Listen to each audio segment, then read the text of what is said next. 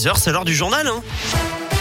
Et on va débuter, Greg, avec les conditions de circulation à Lyon. Et des ralentissements sur la 46 sud entre Corbeil, le nœud de Manissu en direction de Paris. Ça coince également sur la Rocade Est à la hauteur du Grand Parc de Miribel-Jonage en direction de Marseille. Un peu de monde sur le périphérique Laurent Bonnevet à hauteur du viaduc du Rhône, actuellement en direction également de Marseille. Ça coince également à l'entrée du tunnel sous Fourvière en direction du sud. Sur un kilomètre, à la une, l'amélioration de la situation sanitaire en France. Le président du conseil scientifique se dit assez optimiste ce matin dans le journal Le Monde. D'après Jean-François On n'aura plus besoin du pass sanitaire dans certains lieux à partir du 15 novembre. D'ailleurs, la liste des départements qui tombent le masque à l'école continue de s'allonger. 12 nouveaux départements seront concernés à partir de lundi prochain, notamment l'Ain et la Drôme dans la région. Il y en a 79 au total, pas encore le Rhône hein, ou l'Ardèche. En revanche, les enfants doivent remettre le masque en Lozère après une nouvelle hausse du nombre de cas de Covid ces derniers jours. Le retour de la fête des Lumières à Lyon, l'événement avait été annulé l'an dernier. Il devrait retrouver un format normal cette année. C'est ce que dit Grégory Doucet, le maire de Lyon, dans le progrès. Des animations sont prévues jusqu'au parc Blandan dans le 7e arrondissement, mais également aux subsistances. La programmation sera également adaptée aux enfants cette année. Cinq personnes écrouées hier après le lynchage mortel de Mathéo à Villefontaine en Orisère le 16 juillet dernier. Elles sont poursuivies pour meurtre.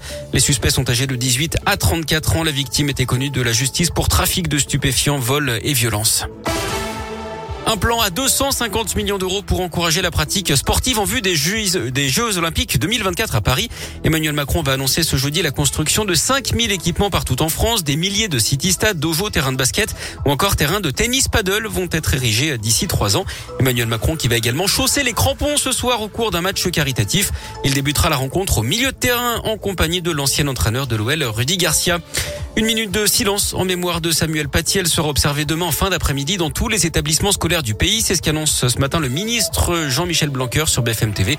Il y a donc tout juste un an, ce prof d'histoire géo qui a fait une partie de ses études à Lyon avait été assassiné en pleine rue et en plein jour à la sortie de son collège de région parisienne pour avoir montré en classe des caricatures de Mahomet dans un cours sur la liberté d'expression. La famille de Samuel Paty, va rencontrer Emmanuel Macron et Jean Castex samedi.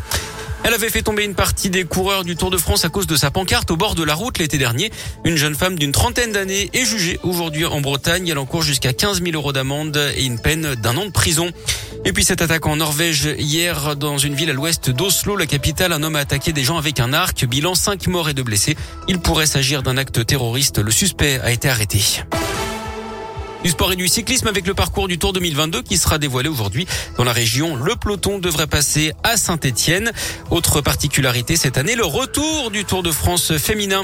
En sport féminin d'ailleurs du foot, on joue en Ligue des Champions ce soir. Les Lyonnaises affrontent les Portugaises de Benfica à 21h et puis en basket, la suite de l'Euroleague. L'Asvel reçoit les Israéliens du Maccabi à Tel Aviv. Coup d'envoi à 20h et ça se passe à l'Astrobal. Merci.